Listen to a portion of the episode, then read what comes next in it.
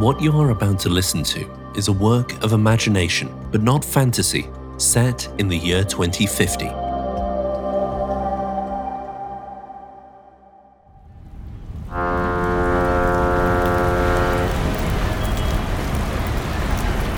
Dark clouds fill the sky, and rain begins to fall at the port of Los Angeles. Captain Karan Sharma stands on board the Skiron, a thousand foot long container ship bound for India. The autonomous cranes loading containers are taking a bit longer than usual, but the ammonia fueling is right on schedule. I wonder how this will affect my efficiency ratings. Captain Sharma pulls out a small handheld device that emits a holographic projection of a video game scoreboard. Looks like Old Thunder 1851 overtook me in the rankings. Dropped from 5th to 6th in Green Ship 50. A message interrupts Captain Sharma's scoreboard projection. What's this? Uh, looks like there's a low pressure system on our route. Hurricane Tallulah. Uh, doesn't seem like Mother Nature will be on my side for this voyage.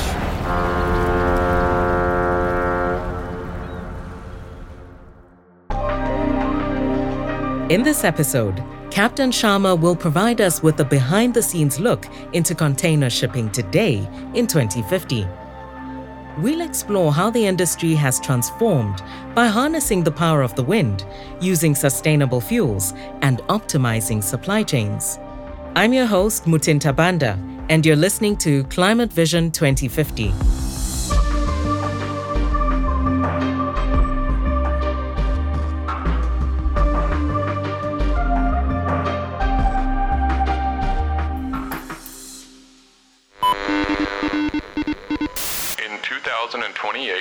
Transparency regulations are transforming freight operations. Harnessing wind power has propelled shipping sustainability efforts in 2037. Three hurricanes have ripped across the Atlantic in 2049, delaying many vessels. Captain Sharma walks along the deck of the Skiron and stops to look out over the port of Los Angeles. He takes a swig of his coffee. The electric bow thrusters, automated maneuvering devices, begin to move the ship away from the port side. I love the taste of coffee combined with the salty sea air. I worked my way up through the ranks to become a captain over the past 15 or so years. All the time away at sea means I haven't been able to start a family. Mm, One day I might take a land position, get married, start a family. The company set up a game for us Green Ship 50. And the goal is to maximize one's efficiency on the job, the total fuel used as well as time to destination. Captains compete with each other for a top five spot that gets you a sweet year end bonus and two extra weeks off paid leave. Captain Sharma makes his way toward the bridge of the ship, where the central control system is located. In my role, I have to be alert in case of emergencies or repairs that can't be done by robots. Now, this trip is just me and my first mate, Anna. She mostly keeps to herself. Or maybe I do. Captain Sharma sits at the bridge of the ship, surrounded by computers, equipment, and holographic projections mapping the voyage as he recedes from the port side. Those huge chimney like structures on some of the ships out there are called Flettner rotors. They harness wind power. Some ships also have kites that are deployed on the front to pull ships forward. On this ship, if I press this button, four large sails, each 100 feet high, about the size of a 10 story building, are starting to be deployed. Now, these will help speed up and cut down the amount of fuel we need, bringing me closer and closer to that top five spot and prize. Uh, here comes Anna for the briefing. We'll need to discuss the best route to avoid Hurricane Tallulah. Back in the 2020s, shipping was emitting approximately 1 gigaton of greenhouse gases every year, roughly similar to the total emissions of Germany. The path to decarbonize shipping led to new opportunities. Peter Jameson is a BCG partner and sustainable shipping expert. The way that I got into the maritime industry and to the decarbonisation topic specifically is my past actually serving in the Royal Navy.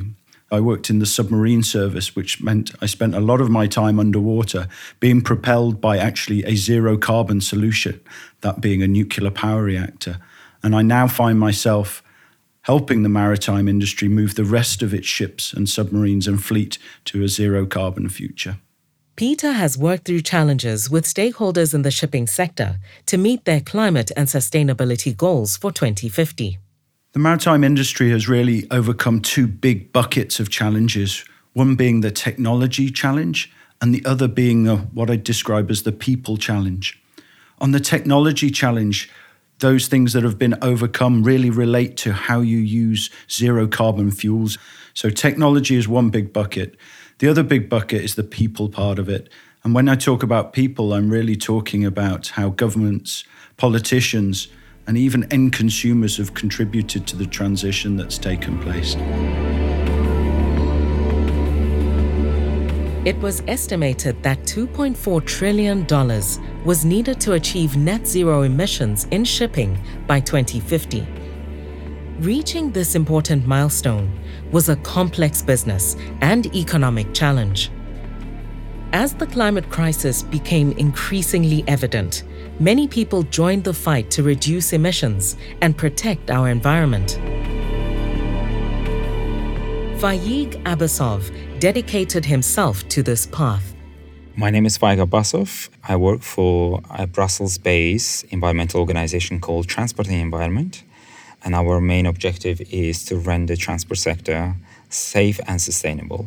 And I like the challenging aspect of it, and that it's not easy to fix, it's difficult to fix. And uh, I like this aspect quite a lot. For Faig, the lack of transparency made it an especially difficult sector to make more sustainable. We had a lot of hurdles along the way. And the biggest hurdle, to my mind, um, was a fairly simple one, and that was the concern about the ownership of emissions shipping was and is still sailing internationally. And there was a big question given that those emissions take place on the high seas, the territories that did not belong to anyone still do not belong to anyone, who should be responsible for tackling those emissions? Countries needed to take responsibility for their share of shipping emissions, and once this problem started to be addressed, it unlocked new possibilities. It created an incentive both for the national authorities as well as the new technology providers to start finding solutions to address those emissions. Today in 2050, the majority of world trade is still carried by ships. But the types of goods have changed dramatically. We see far fewer ships transporting coal or oil and fewer oil spills than ever before we see shipping of alternative proteins from areas that have access to abundant renewable energy, such as Africa and South America, increasing. On board the Skiron, Captain Sharma sits at the bridge and pulls up the Green Ship 50 projection. I'm in eighth now in the rankings. My top five spot is becoming a distant memory. Anna and I are taking turns overseeing as we maneuver around Hurricane Tallulah's path. And the computer is suggesting a variety of slight variations 10 degrees this way or that to try to avoid the worst of the storm. The system here connects to the cloud and looks at all the data sources what other vessels are doing, the directions of the tides and waves, the speed and direction of wind, and maximizes the safety and efficiency of the vessel based on these slight changes. Uh, seems like Tallulah is quite unpredictable. But hopefully we'll be able to avoid the worst of her. One of the most drastic changes to the shipping industry is that it is far more autonomous today in 2050 than ever before. Container ships in the 2020s would have 10 to 20 people on board. Now they usually have three people or fewer. Ports operate with very few human personnel at all.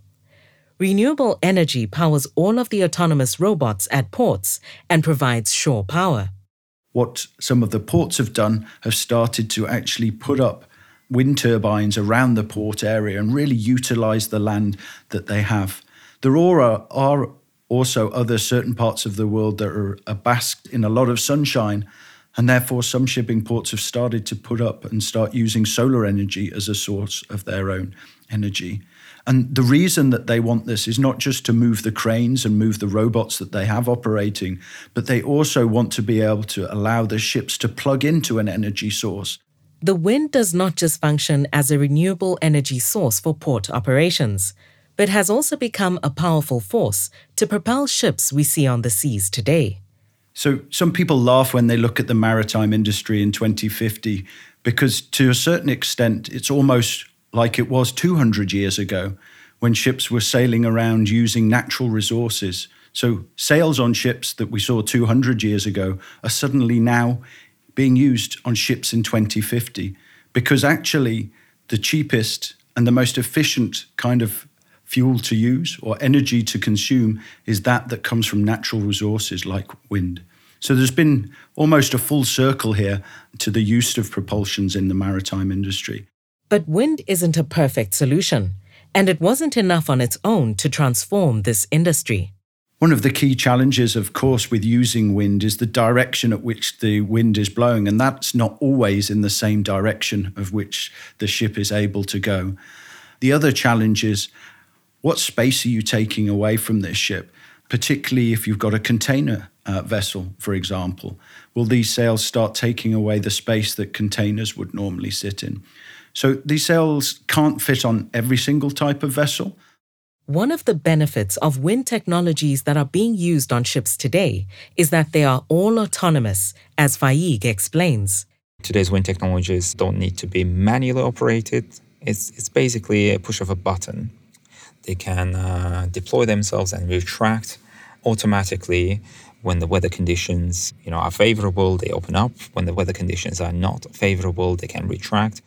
Today, we're seeing more extreme weather conditions impacting the shipping industry. Low pressure systems affect not only shipping routes, but can also damage port infrastructure. Back on board the Skiron, Captain Sharma works to battle the storm as he crosses the Atlantic.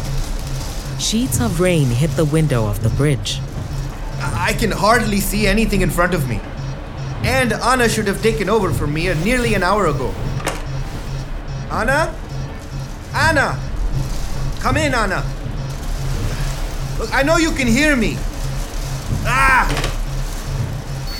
Caution. Wind speed. Ah, the storm is putting pressure on our sails. I'm going to manually engage the retractable systems and bring them in.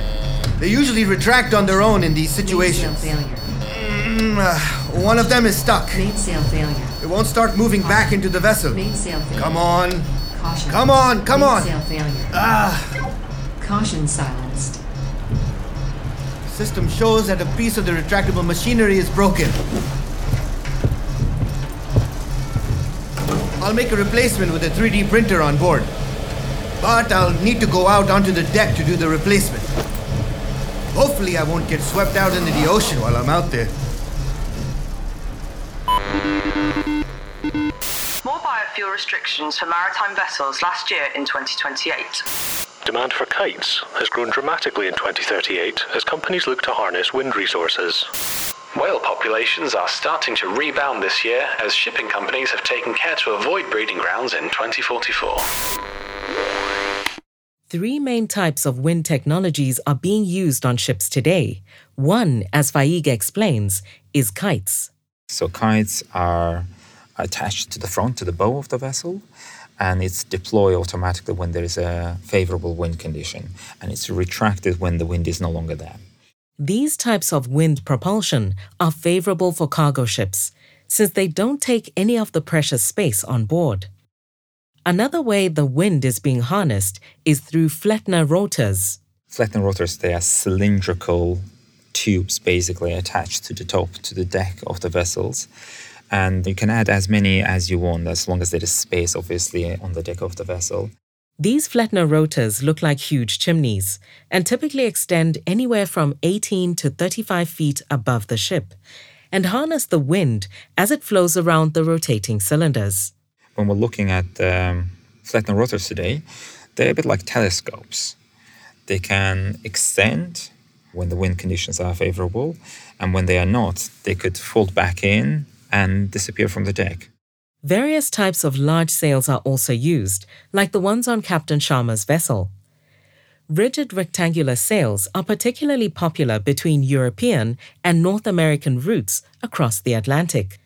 There is some evidence that uh, rigid sails tend to be more efficient on those routes. As a result, shipping companies that plan to operate on those journeys, on those voyages, and they tend to use wind sails. New ships have been built to cut through the sea with greater ease. Back in the early 2000s, ships were getting wider and wider to fit more containers on board.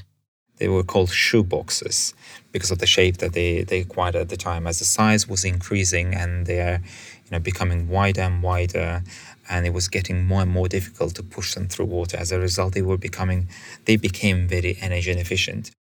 Today, many of these shoeboxes are being decommissioned and recycled to be turned into more energy efficient vessels. Shipbuilders have designed more sleek looking ships that can move through the water using less energy per unit of transport than they did in the past. On the deck of the Skiron, Captain Sharma pulls out the compartment that houses the machinery for the retractable sail system. Just a little left. Ah, all right. The replacement part is in. Back to the bridge. All of a sudden, the sail starts to rip from the pressure of the storm. Ah! ah no, no, no, no, no, no! I'm never going to make it to the top five. Captain Sharma runs back to the bridge to engage the retractable system.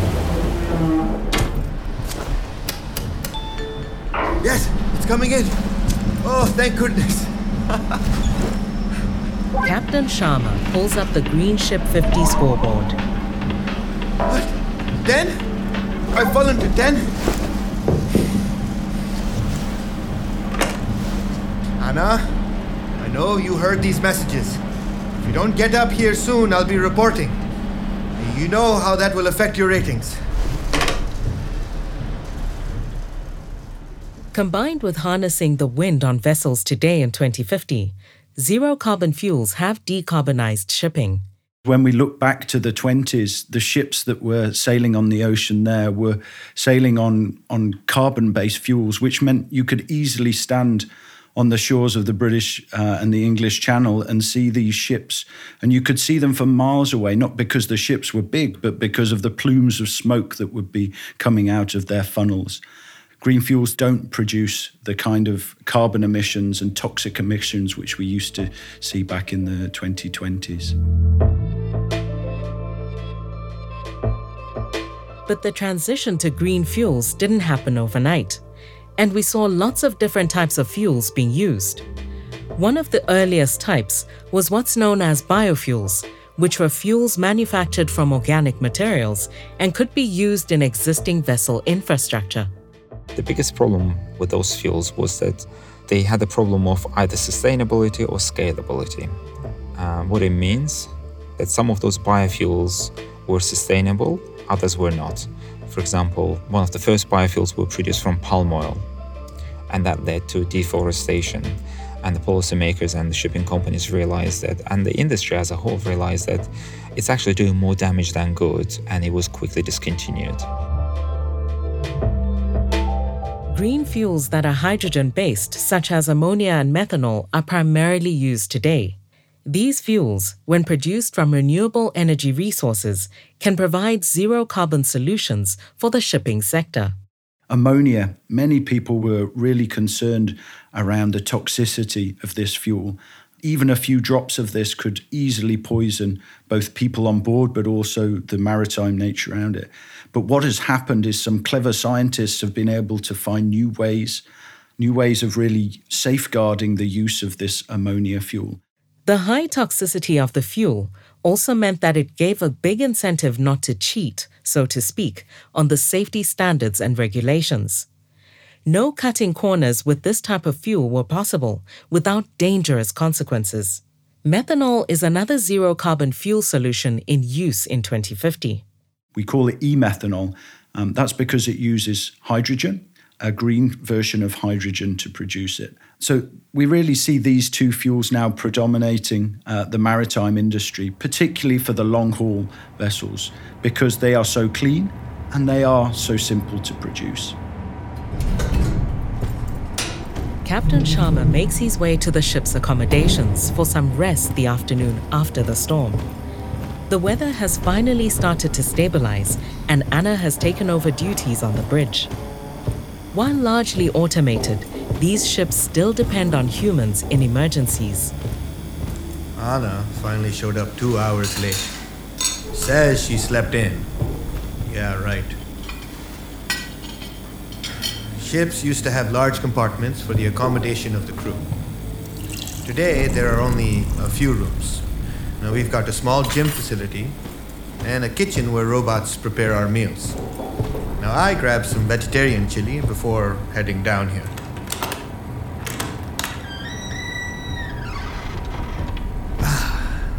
My little room here may be very small, but it has a zero gravity bed that makes me feel absolutely weightless and completely unfazed by the pounding of the sea. I really should be getting some shut eye. Still many more days ahead of us, and we're not totally out of the storm yet. I'll need to keep my wits about me if I'm ever going to make it back into the top five.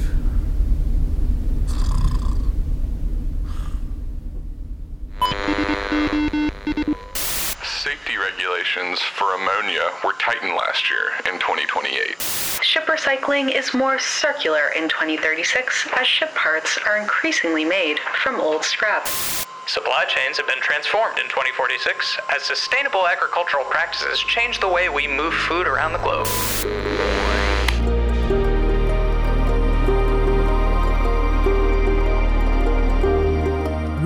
Look back at the crucial and difficult steps the shipping industry took to decarbonize.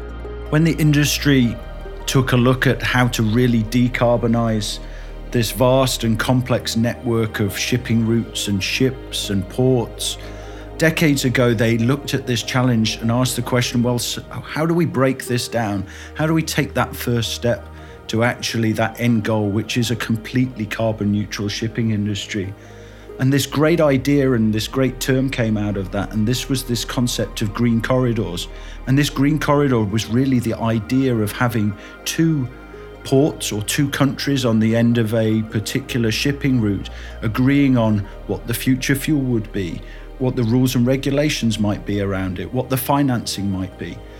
And step by step, or more importantly, green corridor by green corridor, these agreements started to take place. Looking back in history, these green corridors are considered to have been a vital first step for nations to decarbonize the sector.